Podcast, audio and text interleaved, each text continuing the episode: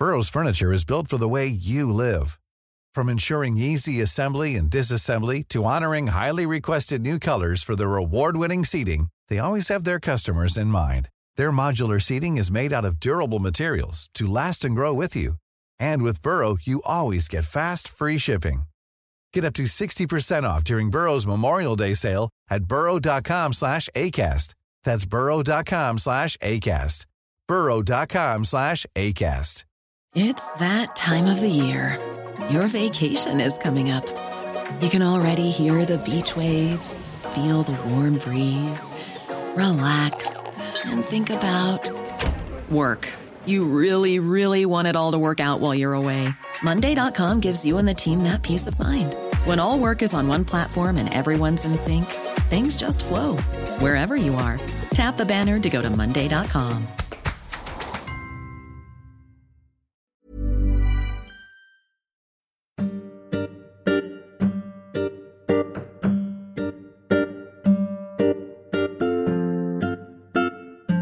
Welcome to the Progressive Britain podcast. This is the extra show where we talk about all of the big topics that have happened this week in bite size. All of them. in bite size things, yep. there were more than one. uh, I'm Conor Pope. I'm here with Alison McGovern. Alison, in a minute, we're going to hear from uh, you've spoken to Phil Wilson, the MP for Sedgefield, about some issues around, of course, Brexit. Earlier this week, yeah, we sat down for a bit of a chat. But but that did happen. That chat happened before Wednesday's no confidence vote in Theresa May. So It did. We should probably start on that. I think. Yeah, it did. So actually, I think the really interesting bit of the chat with Phil that people can listen to in a bit is the things he says about the Northeast and where he's coming from in, you know, that view that the Northeast is like the leavers land, Mm. you know, and that, that but that actually uh, not just Phil, but also other members of Parliament like Bridget Phillipson, Catherine McKinnell, Anna Turley, Paul Williams, a whole group of members of Parliament from the Northeast still think we'd be better off in the European Union. And he talks a little bit about why. But yeah, Phil and I were basically kind of like a little bit in bewilderment as to what on earth was going on with the Conservative Party. And now we know, basically. so turns out the ERG can count to 117. Just about. I mean, the it's. I, I genuinely, it was one of those nights where I had the news on at home and was properly gripped by it. It was kind of fascinating uh, because genuinely, I, I, f- I feel like I've worked covering Labour Party politics for so long, and actually, fundamentally, I don't really understand the Conservative Party Yes. or Conservative Yeah. MPs and what drives them and and how they will react to events in a way that actually, by and large, I feel I can do with Labour MPs. So I, I probably and it's a very know. different beast. Yeah, um, you know, the Parliamentary Conservative Party is the absolute beating heart of the Tory party in a way that, because of the existence of the wider Labour movement, you know, Mm. we, we make policy across six million trade union members. You know, now what are we like half a million Labour Party members basically now? Um, constituency Labour parties are a real and active thing, whereas, you know, a lot of local conservative associations yeah i mean they exist and and they're there but it's not the same the tory party is so much of it is actually the conservative party in westminster. That is that is how they function. And that I think I thought that really came across actually in what uh, how the how the news covered it because what they tried to do was go into uh, different parts of the country and speak to you know a- activist Tories on the ground about what they thought should happen on Wednesday night, and they were in Maidenhead, uh, Theresa May's constituency, and they weren't with Tory activists. It seems they were just at a bowls club in Maidenhead, and they interviewed this guy called Roger, and it was fantastic. And they, said, Roger, you know, do you think that Theresa May should carry on as prime minister? And he said, and he genuinely said this, well, she's always been a good friend of Maidenhead Bowls Club, so that I hope that she stays on. Which Yeah. I thought was a, a brilliant uh, little snippet of actually how this country really works. yeah exactly exactly. So that is my impression of uh, local conservative associations. In fact on wednesday night as i was leaving westminster when i left uh, when the vote had started but before they had counted it um, and i watched the result come in uh, at uh, the flat um, in london. And I was in Westminster Tube Station and I was like, and I had very loud music on. Uh, and I sort of sensed somebody behind me and I turned round and it was Greg Hands, like waving at me, former chief secretary to the Treasury. And he just looked, you know, kind of bewildered. And I was like, Greg, what is going on? He said, I honestly don't know. He said, but I'm off to speak to the Christmas drinks of the Cities of London and Westminster Conservative Association.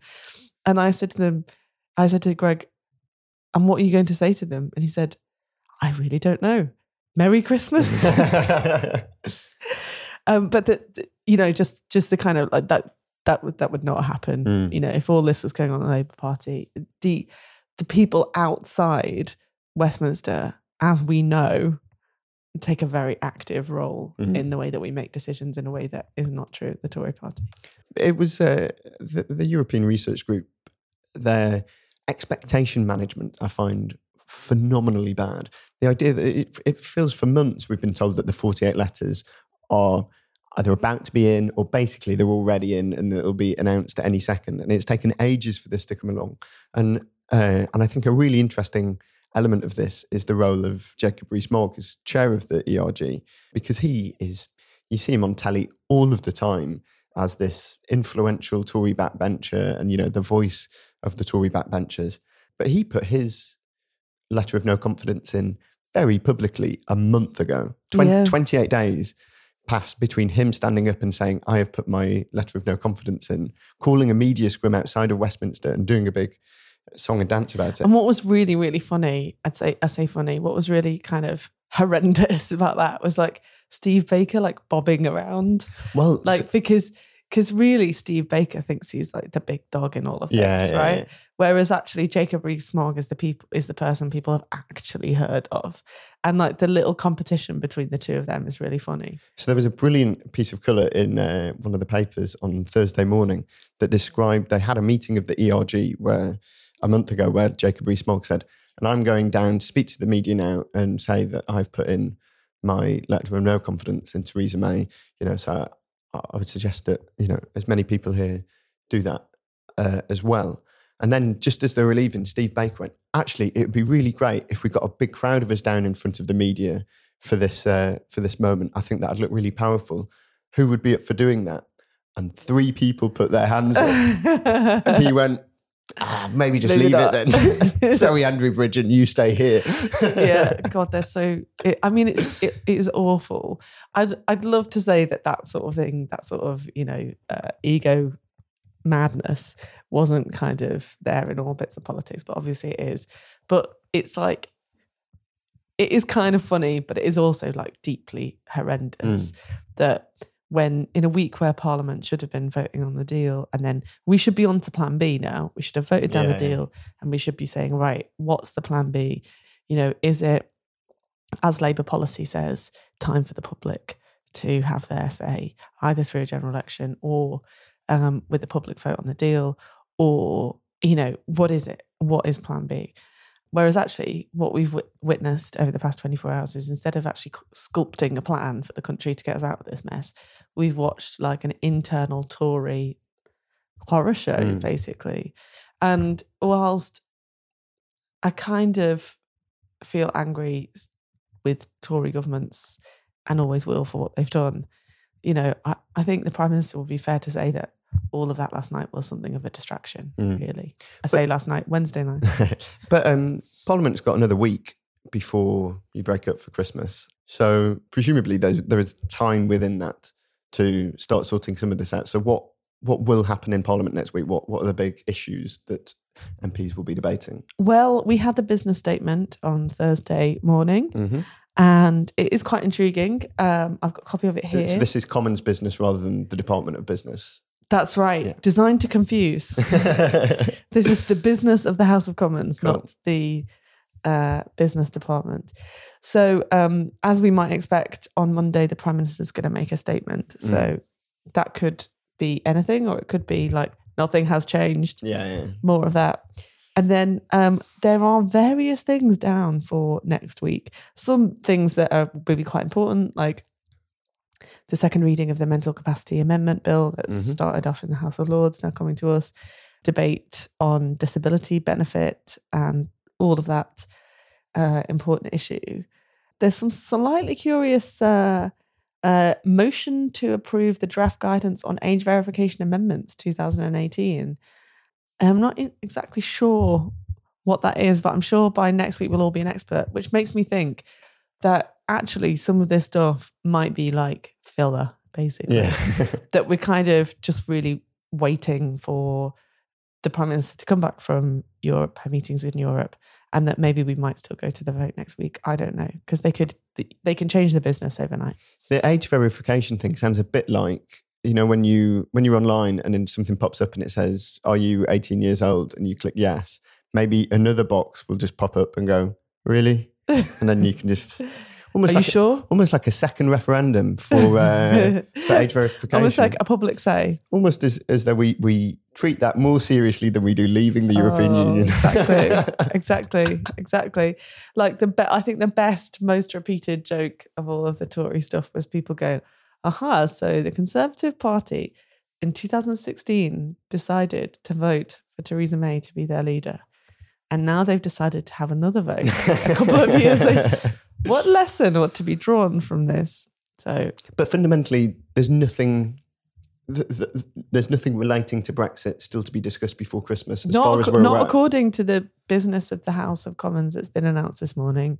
But I slightly suspect that all of that could change if they felt that the situation had changed uh, within the Conservative Party. But there has been a little bit of a rumbling that basically what they want to do is send people home, you know, away from the kind of hot house of Westminster Mhm. to sort of cool off and spend a bit of time with the public who think we've gone absolutely mad. I mean, you know, who must be watching this pretty horrified. Well, the good news about uh, the kind of light week in Parliament means that we'll have chance to record a couple of podcasts for over Christmas and New Year. Wow, the get excited. Um, so we'll be doing that, but uh, we should probably leave this here because you've got that interview with Phil Wilson, which coming up next. Even on a budget, quality is non-negotiable. That's why Quince is the place to score high-end essentials at 50 to 80% less than similar brands. Get your hands on buttery soft cashmere sweaters from just 60 bucks, Italian leather jackets, and so much more. And the best part about Quince, they exclusively partner with factories committed to safe, ethical, and responsible manufacturing. Elevate your style without the elevated price tag with Quince. Go to quince.com slash upgrade for free shipping and 365-day returns. Hey, it's Ryan Reynolds, and I'm here with Keith, co star of my upcoming film, If, only in theaters, May 17th. Do you want to tell people the big news?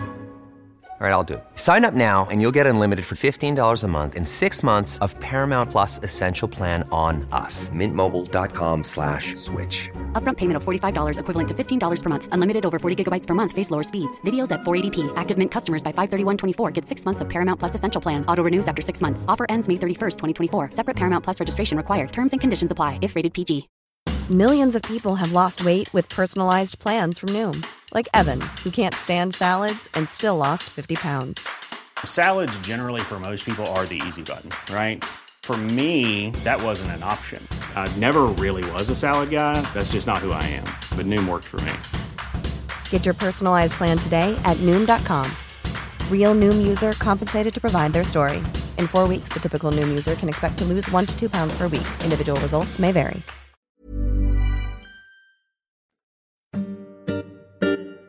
So I'm Alison McGovern, uh, Chair of Progress, here with my very good colleague, Phil Wilson, MP, Member of Parliament for Sedgefield. Phil, hello. Hello. And you and I have been working very closely together on matters to do with Brexit. And we've had the absolute turbulence of the past couple of days in the Tory party. Like, what is going on? Well, I don't think anybody knows anymore.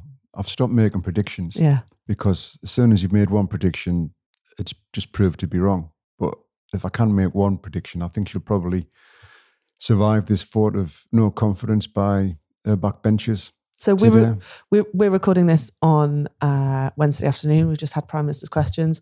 By the time this goes out, we will know whether the Prime Minister has survived that vote. But as we're sat here now, Phil, it does look like she probably will survive it. What do you think's in the minds of the the ERG, the European Research I- Group, this I group think, of people? I just think the fanatics. I think these people just want to leave the EU. Just leave. Leave means leave. Yeah. Uh, and no partnership, no, no, partnership, uh, uh, you know, and it doesn't matter about the consequences. And this, you've, I've always said about the the Tory party was that the one thing you could say about them was that they they they had a practical approach to politics, but that's gone now, and has been gone for for a few years now because they're just consumed by the EU. Yeah. It consumes some of these people are just consumed by it, and all they think about is this. And I remember when I first got into Parliament in 2007, uh, after the by election, and you would see William Cash get up on the back benches, and everybody would groan because we you knew he was going to ask a question or make an intervention on the EU and on Europe, and we could be talking about housing, the NHS, anything. He would bring Europe into it, but now he's mainstream, and that's that's the, the significant difference I've seen over the last 10 or, 10 or 11 years. And I think somebody once said that Brexit eats its own children. And I think that's what's happening with the Tory party at the moment. Yeah. Uh, whoever they put up to do uh, to be Brexit secretary, they end up leaving because ultimately they haven't got a plan. Yeah. And I think it's just been in the past a way of making your name in the in the the Tory party. But when it comes It's- down it's- to it, they don't know what to do. It- It's that thing of it being a kind of ideological issue for them. Yeah. But because it's ideological, it's it's not related to practical what, you know, we would think of as, you know, Yeah. solutions in politics. Yeah. It's it's about saying those kind of faith-based shibboleths Yeah. In the Tory party. As you were saying, it's a way to make your name was to be big on the European to issue. To be bigger. But now that they've had the referendum and the referendum went the way it did, they've now got to do it. They've now got to work out what it is. And actually, they don't know what to do. So they just want to leave. Just go. And everything will be okay. I mean, because if you're Jacob Rees Morgan, you move, you can move your money to Dublin, then it is going to be Yeah. okay. But for the rest of us, it uh, it isn't. And you know, it's I don't quite see what how we square this. You can't square this the Brexit circle because you, you just cannot do it. And uh, um, you, you know, if they want to try and reinvent the wheel, I think they'll find that it's not going to be as around as the original. Yeah, that's right. Because basically, either you're trying to get back a close partnership, Yeah. so you're leaving the closest partnership that there is Yeah. to try and recreate that close partnership, but from outside the EU, or you say you want economic benefit, you want uh, this bright new future away from the economic partnership, where that just that's impossible because geography is geog- geography being what it is. You know, a trade deal with Brazil is not going to mean the same as a trade deal with this massive block of countries that are right on our doorstep. Yeah. Well, it's just like with the northeast of England. You know, sixty percent plus of our trade is with the EU. Wow. And one of the reasons for that is that the two ports, one on the Tyne and one on the Tees, the two big ports, and then obviously Wear the, on the Wear in Sunderland, face east. Yeah. You know, and it's Europe is just across the North Sea. Yeah. So the bulk of our trade is going to be with the rest of the EU, and uh, so that's just a matter of geography. Yeah. You can't get away from that. And tell us a bit more about the view from the Northeast, because I think for those people who, perhaps those who live and do their politics in London, or um, people who are not regular visitors to the Northeast, we're sold this version of the Northeast uh, in the London-based newspapers that's like it's the land of leavers. Everyone, everyone wants to leave. You know, forget the jobs. They all want to leave. Is that is that really true? is Well, that I really mean, what it's like? I think we should start from the position that 60% of people who voted in the referendum or thereabouts in the Northeast voted to leave. In my constituency, it's 59%. hmm Um, which, and as the as the referendum was unfolding, I could tell the way it was going to go in in uh, the northeast, and obviously particularly in my constituency. But I have noticed a difference, and uh, the reason why I came out a few months ago now with uh, Cat McKinnell and uh, and Bridget Phillips and and, and Anna Turley just to go for the people's vote is that I know what the consequences are, and I think sometimes you've just got to be stand up and be counted. And this is the defining issue of our generation. And we've just got to get it right. When the referendum, referendum happened, you looked at it and we you, you would talk to your colleagues about how do we make this work and the more the more and more you looked at it it's what people wanted let's see if we can make it work it just won't it just can't and uh, so i just well these i think there's about half a dozen of us now in the northeast uh, who MPs who are up for the people's vote because we know what the consequences will be. And you know, and you and I tried, didn't we, with Bridget and others to to argue for a kind of EA yeah, um, position where single market customs union, right.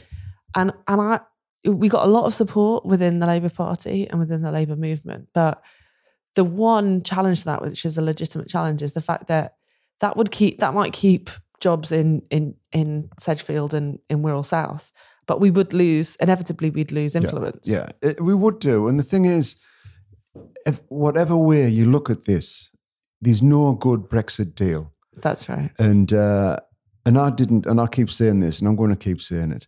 I didn't come into politics to make people poorer. I'm a Labour politician, Yeah, you know. And the one what we what we've what the Labour Party wants to do, and it is our been our goal for the last hundred and odd years, is to uh, alleviate, if not eradicate, poverty. So why do you want knowingly to go into a decision making process where you where you know people are going to be worse off? I just don't know. You can look yourself in the the mirror and and and concede, well, you know, well, people voted leave. Fine, I accept that and I respect that. And I've spoke some of the people. I know a lot of the people who voted leave. And, and what do they what do they say to you? well, it's about it's immigration, of which there's very little in my patch. Uh, Sedgefield is 97, 98% white British. I've got 1.1% uh, EU migration, 1.2% from immigration from the rest of the world. wow, So that's it. And at one point in the Northeast, this is a, uh, a fact worth remembering. I mean, I had a problem with the British National Party in the constituency a few years ago. So I asked the, the House of Commons Library to look at what were the biggest ethnic minorities in the region.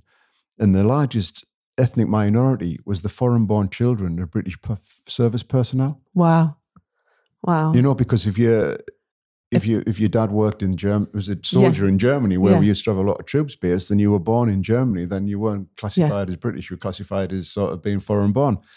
So, uh, so really, it's uh, it's it's just it's just not an, it's just not an issue, but emotionally it is, and I think it's when you've got uh, communities like in Durham that uh, the industries have gone, and it's I hear that phrase "left behind." I think it's Why do you hate it? I, I just uh, I just don't like the idea of people being being left behind because I don't think the they are. I just think in some of these communities have a different outlook, Yeah, and uh, you know, having grown up there as well, when you've got, I know I've come across people who might live, young kids who might live ten or twelve miles from Durham City, one of the most beautiful cities in the world, yeah, and they've never been there yeah, and it's and if you read uh, uh, J.B. Priestley's book, An English Journey, and Mhm. his and his and his description of the coalfields back in the the 1930s, which the very insular outlook, yeah, um, and so they'll feel they, they haven't engaged with the world. They don't part of. They don't seem to be part of it. There's a kind of a disengagement there. So they don't experience it like Yeah. people in in in inner cities do, especially in London, which is very cosmopolitan, yeah, where you know there was a big vote to remain.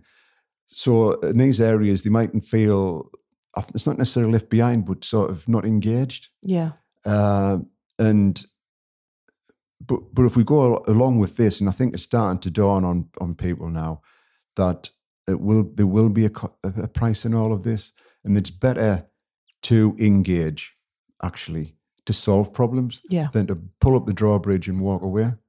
And that's what we are in the business of doing, trying to find a way through this and trying to Yeah. find an answer to this problem. And that's why I think both of both you and I and, and others here conclude that we might not like it and it might not be, you know, it might not be the dream, but Yeah. actually the only way out of this mess might be to give the decision back to the public. I, th- I think I, I believe that, and it's whatever they. If they come down and say we still want to do this Brexit, then then fine. Uh, And as they say in the North, champion. if that's what they want to do, do it. My advice is don't do anything that's going to make you poorer. And uh, the issues that are affecting them, like austerity, is not a decision taken by the EU. It's the British government. Exactly. It's not, it's not coming out of Europe. We've got to change. It's a change of government Yeah. that we've got to got to see happen. And um, so we've got to also, if we do get the referendum and we're campaigning to remain, we've got to give a pes- positive message of what remain actually means. Yeah, because it can't just mean the same austerity that people have been facing. Yeah. And uh, we have got to find that idea that makes people think, yeah, that's a Britain I could buy into. Yeah. Um, Phil, we will leave it there. It has been a turbulent week in It British has. politics. Um, but thank you for joining us, Phil Wilson, MP for Sedgefield. Thank you. This week's pub quiz question asked when was the last time someone was sent to the Tower of London for contempt of Parliament? The answer, of course, was Charles Bradlaugh in 1880. And another interesting fact about that is that if you look in the Hansard of that parliamentary debate, you'll find that Jacob Rees-Mogg actually spoke during it. Congratulations if you got that right at home. We'll be back with another episode of Progressive Britain podcast on Tuesday, but we'll also have plenty more episodes going out over the Christmas and New Year period. So make sure to subscribe on Acast, Spotify, iTunes, wherever it is you get your podcasts. So that in that lull after Christmas Day lunch, you can relax and listen to us talk about Brexit a little bit more. Thanks very much for listening.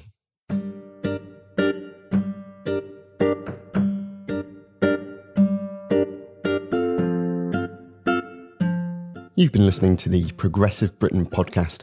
The music is When in the West by Blue Dot Sessions, licensed under Creative Commons, and this episode was produced by Carolyn Crampton.